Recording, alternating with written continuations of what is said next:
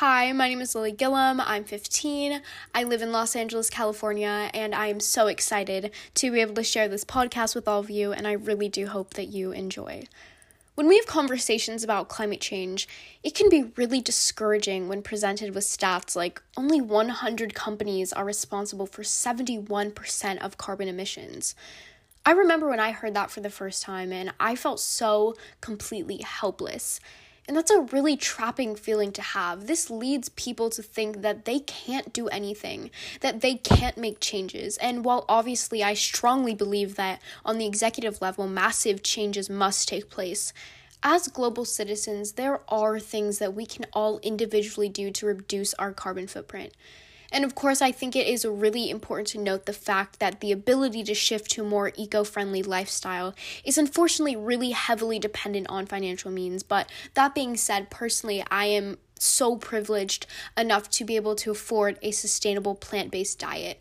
I've been vegetarian for about three years, and it's solutions like this one that can be so commonly overlooked we can make a difference, and even through seemingly insignificant changes, we are making a difference.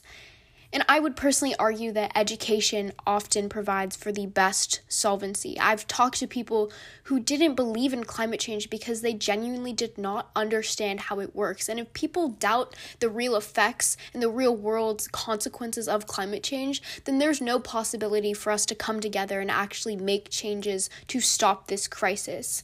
When people don't truly understand the consequences and the urgency of climate change, no change at all can be made.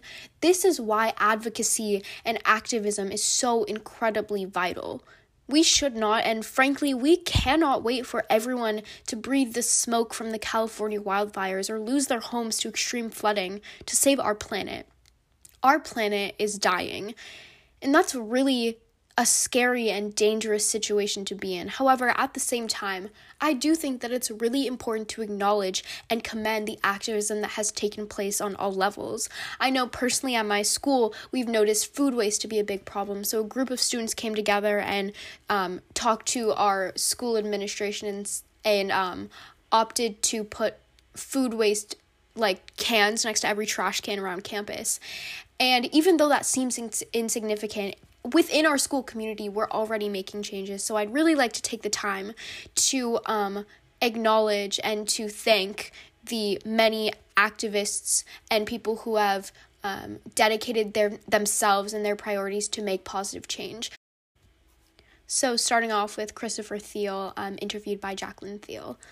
First question is How has your company taken steps to address the issues related to the environment and provide scientific and technical examples of your company's recent success stories? Yeah, so the decisions we make are decisions every day in terms of drilling wells and bringing on new hydrocarbon production. Um, important in all those decisions is the impact on environment and in the communities in which we operate. So if you think in terms of looking for tangible examples, uh, when we think about uh, emissions intensity, uh, as a company, we've grown like 70% in the last five years. It's about a 30,000 barrel a day company uh, producing oil and natural gas. Um, but despite increasing production by that magnitude, our direct emissions intensities dropped 14%, and methane emissions intensities dropped by 18%. And when we look at trying to align with things like the Paris Accord, uh, we are targeting uh, a 5% reduction annually of our direct GHG emissions. And that would put us fully in compliance with a 30% reduction in GHG emissions by 2030. So that's on the emissions front. Uh, the other things that we do is, is, is relates to freshwater usage, and the oil industry uses a lot of freshwater for fracking wells, and uh, that water can either be sourced from local lakes or rivers, or we can take initiatives to uh, recycle the water that we produce. We do produce associated water, and Velvet's been on the leading edge of that. If you think in terms of uh, what that impact looks like. Um, the amount of water we use to frack wells uh, is equivalent for the fracks that we did in 2019 the amount of water is equivalent to 86 Olympic swimming pools in terms of size. Wow. And put it in context of liters, it's 34 million liters of water that we are either pulling from or we're pulling from rivers or trucking. And if you think about trucking, uh, that was the equivalent of almost 75,000 truckloads of water on a truck moving to a lease to inject in a well. And those trucks go down regional roads near the city of Grande Prairie, and there are school buses on those roads. So uh, we have effectively taken 75,000 trucks off the roads because we got to a point last year where we are the, taking the produced water and recycling 100% of it, so not drawing any fresh water from the river uh, ecosystem. And that's an immediate, tangible benefit to the environment, uh, not only from a water usage standpoint, but from a social and safety aspect in the communities that we operate. We've seen that activism can and does take many different forms and can happen in different ways, like um, locally advocating through schools or on a local level in your community, and also um, through changes in your workplace or company and in your home. Um, and it's really interesting to look at the root of why um, people decide to dedicate themselves to combat climate change. I had the pleasure of interviewing a very good friend of mine, Reese Yen, who's also a sophomore at Polytechnic School, and she talked about how being a young person and growing up and seeing the effects of climate change happen in her backyard and happen on the news, it really pushed her to um, face the very real life consequences that are happening and unfolding in front of her because of climate change. And she feels the generational pressure that it's our duty as a generation to really um, fight for change. And she also talked about her involvement with the Student Leadership and Diversity and Equity Club at her school and how the racial inequalities that go hand in hand with climate change also pushed her to um, be a stronger activist. And I'd like to direct the attention to um, the very well conducted interview by Ivan Garcia and looking at more motives um, for activism. Isn't really um, talked about. So for me, it's really important as a person of color to kind of lead this movement um, towards educating more and more uh, our younger generations towards um, climate justice and that topic. Yeah, I think that's a great. I actually wasn't planning on you know bringing in that facet that you just mentioned, um, but I think it's really important to mention it. I actually this is such a coincidence, but I kind of have to mention it. I was in the car um, with my grandma yesterday, um, and we were talking about climate change, and it was interesting to hear the very surface level you know knowledge that she had on the topic and i didn't even like recognize you know i'm a person of color i'm also in the latinx community and i, I think that you know like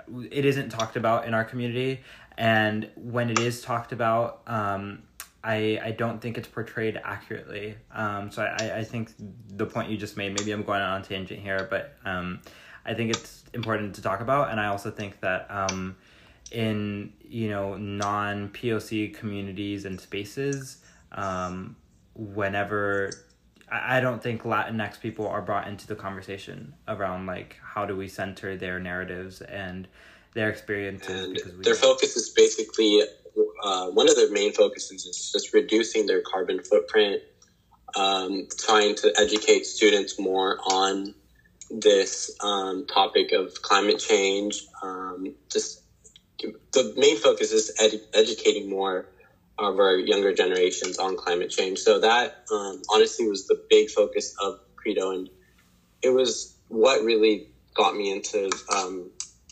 this like activist movement towards um, climate justice. Uh, and just to highlight one last um, activist that I found specifically impressive, um, I'd like to direct the attention to Caroline Lesher's interview with um, Cecilia O'Sullivan. Um, first question is like, how did you originally become involved in climate change and like the issue itself? Yeah, so I mean, I guess I don't really remember it that well, but in eighth grade we did a project on like renewable energy and fossil fuels, and like I hadn't really like heard like I knew what climate change was, but I didn't really yeah. like know too much about it until then. but like that project kind of made me realize that it was like a really big issue that like I kind of was like not realizing. And then in freshman year, I kind of just got more involved like through social media because I discovered like uh, the climate strike movement and also some like Virginia based organizations um, Yeah. with some people that I knew. So I joined those just because I was like, you know, starting to become more concerned about climate change and the environment. And as my like involvement with those kind of continued on, I just became more passionate about it and continued to join different organizations that were kind of fighting for environmental justice. And that's pretty much how I began. Yeah, so I know you're involved in the Virginia Youth Climate like cooperative, right? What it, what do you guys do there and what's their sort of like mission? Like Um, so their like overall mission is to um, work for environmental and climate justice in Virginia, while also kind of keeping in mind things such as like racial justice, um, and yeah, things like that because they're more intersectional and kind of acknowledge that uh, racial justice and environmental justice do go hand in hand. And personally, I work as the press director.